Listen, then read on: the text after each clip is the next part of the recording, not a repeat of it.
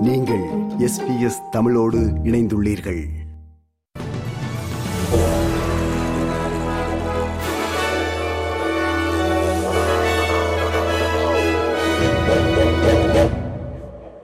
நேயர்கள் அனைவருக்கும் வணக்கம்.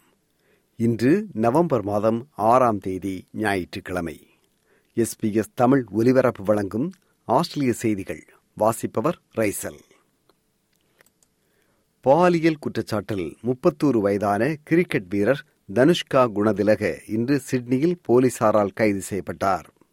சிட்னியில் ரோஸ் பே என்னுமிடத்தில் இருபத்தி ஒன்பது வயது பெண்ணை கடந்த புதன்கிழமையன்று அந்த பெண்ணின் இல்லத்தில் வைத்து செக்ஷுவல் அசால்ட் பாலியல் வன்புணர்வு செய்தார் என்று அந்த பெண் போலீசாரிடம் அளித்த புகாரின் அடிப்படையில் குணதிலக இன்று மதியம் ஒரு மணி அளவில் அவரது ஹோட்டலில் வைத்து கைது செய்யப்பட்டார். அவர் அந்த பெண்ணை நான்கு தடவைகள் வன்புணர்வு செய்தார் என்று போலீசார் தங்களது குற்றப்பத்திரிகையில் குறிப்பிட்டுள்ளார்கள்.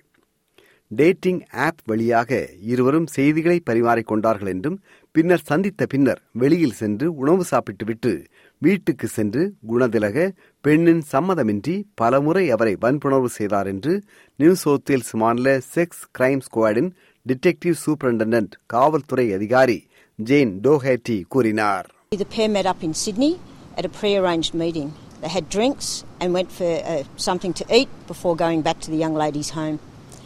Police will allege that whilst they were in the home, the male assaulted the female a number of times whilst performing sexual acts upon her. As a result of investigations by the police from uh, Sex Crime Squad and Eastern Suburbs Command, uh, a male was arrested shortly before 1am this morning and he will appear in Waverley Court tomorrow to chat, face four charges of sexual assault. போலீசார் குணதிலவுக்கு பிணை வழங்க மறுத்ததோடு குணதிலக நாளைய தினம் வேவேளி உள்ளூர் நீதிமன்றத்தில் நிறுத்தப்பட உள்ளார் தலைநகர் கேன்பராவில் குன்ஹலான் என்னுமிடத்தில் உள்ள யாராபி குளத்திலிருந்து ஒரு தாய் மற்றும் அவரது மகனின் இறந்த உடல்களை போலீசார் நேற்று மீட்டது குறித்த செய்தி நாம் அறிந்த ஒன்று மேலும் இறந்த அந்த பெண்ணின் மற்றொரு மகன் எட்டு வயது பிரணவ் விவேகானந்தனையும் காணவில்லை என்பதோடு அவனை தேடும் பணியில் போலீசார் ஈடுபட்டிருந்தார்கள். ஆனால் விவேகானந்தனின் இறந்த உடலையும் போலீசார் இன்று காலை குளத்திலிருந்து மீட்டுள்ளார்கள். இவர்கள் தமிழ் பின்னணி கொண்டவர்கள் என்று நம்பப்படுகிறது. இவர்களின் இறப்பில் சந்தேகம் இருப்பதாக போலீசார் எதுவும் தெரிவிக்கவில்லை என்ற போதிலும் தாய் அவரது இரு மகன்களும் எப்படி இறந்தார்கள் என்ற தகவலை போலீசார் இதுவரை உறுதி செய்யவில்லை. இந்த மரணங்கள் தொடர்பாக யாருக்கும் தகவல் தெரிந்தால் அல்லது கவலை எழுந்தால் நீங்கள் உதவி பெற லைஃப் லைனை ஒன்று மூன்று ஒன்று ஒன்று ஒன்று நான்கு எனும் இலக்கத்தை அழைக்கலாம். விக்டோரியா மாநில அரசு பயன்படுத்தும் தொழில்நுட்ப நிறுவனமான பிஎன்ஓஆர்எஸ் டெக்னாலஜி குரூப்பின் கம்ப்யூட்டர்களிலிருந்து ஹேக்கேஸ் என்று அழைக்கப்படுகின்ற மோசடி கும்பல் பல தரவுகளை திருடியிருப்பதாக செய்திகள் உறுதி செய்கின்றன. பிஎன்ஓஆர்எஸ் நிறுவனத்தை விக்டோரியா மாநிலத்தின் கல்வித்துறை உள்ளிட்ட பல துறைகள் பயன்படுத்தி வருவதால் விக்டோரியாவின் பள்ளிக்கூடங்கள் கல்வி பெற்றோர் தொடர்பான பல முக்கிய தகவல்கள் திருடப்பட்டிருக்கலாம் என்று அஞ்சப்படுகிறது இதுகுறித்து விக்டோரிய மாநில அரசு உடனடியாக நடவடிக்கை இறங்கியுள்ளது என்றும் தீவிர விசாரணை நடந்து கொண்டுள்ளது என்றும் பிரீமியர் டேனியல் ஆண்ட்ரூஸ் கூறினார் There's the potential uh, for a breach. They're working through that uh, around around the clock, and they're doing that job well. Uh, the Department of Premier and Cabinet they're involved to the extent that our response and the work to determine exactly what's happened here is being coordinated out of the Department of Premier and Cabinet. And as soon as we, if and as soon as we have confirmation of, of anyone's records being compromised, then we will make a statement and we'll work with any of those people.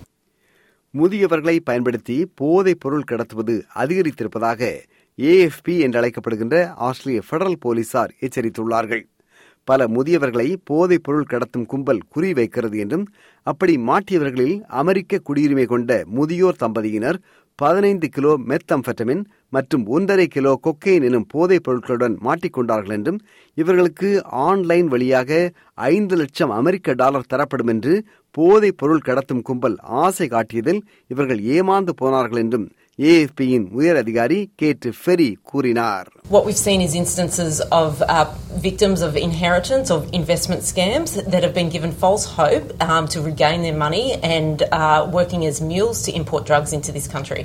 Uh, criminal syndicates, by their very nature, exploit vulnerable communities and will do whatever it takes to import drugs into this country.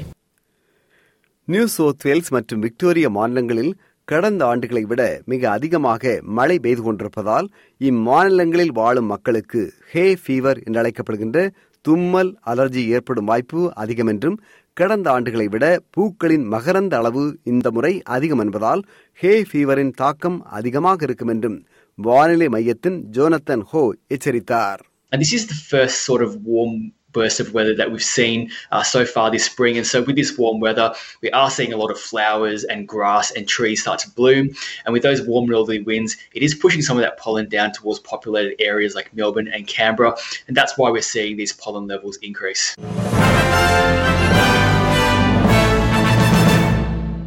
இனி இன்றைய நாணய மாற்று நிலவரம். ஒரு ஆஸ்திரேலிய dollar அறுபத்தைந்து அமெரிக்க சதங்கள் இருநூற்றி முப்பத்தி நான்கு இலங்கை ரூபாய் ஏழு சதங்கள் ஐம்பத்தி மூன்று இந்திய ரூபாய் தொண்ணூத்தோரு சிங்கப்பூர் சதங்கள் மூன்று புள்ளி பூஜ்ஜியம் ஏழு மலேசிய ரிங்கித் இனி நாளைய வானிலை முன்னறிவித்தல். போர்த் வெயில் இருபத்தி நான்கு செல்சியஸ் அடலைடு வெயில் இருபத்தி ஒன்பது செல்சியஸ் மெல்பர்ன் வெயில் இருபத்தைந்து செல்சியஸ் ஹோபார்ட் வெயில் இருபத்தொரு செல்சியஸ் கேன்பரா மழை இருபத்தி இரண்டு செல்சியஸ் சிட்னி வெயில் இருபத்தி நான்கு செல்சியஸ் பிரிஸ்பெயின் மழை இருபத்தைந்து செல்சியஸ் டார்வின் மழை முப்பத்தி நான்கு செல்சியஸ் இத்துடன் எஸ்பிஎஸ் தமிழ் ஒலிபரப்பு வழங்கிய ஆஸ்திரேலிய செய்திகள் நிறைவு பெறுகின்றன.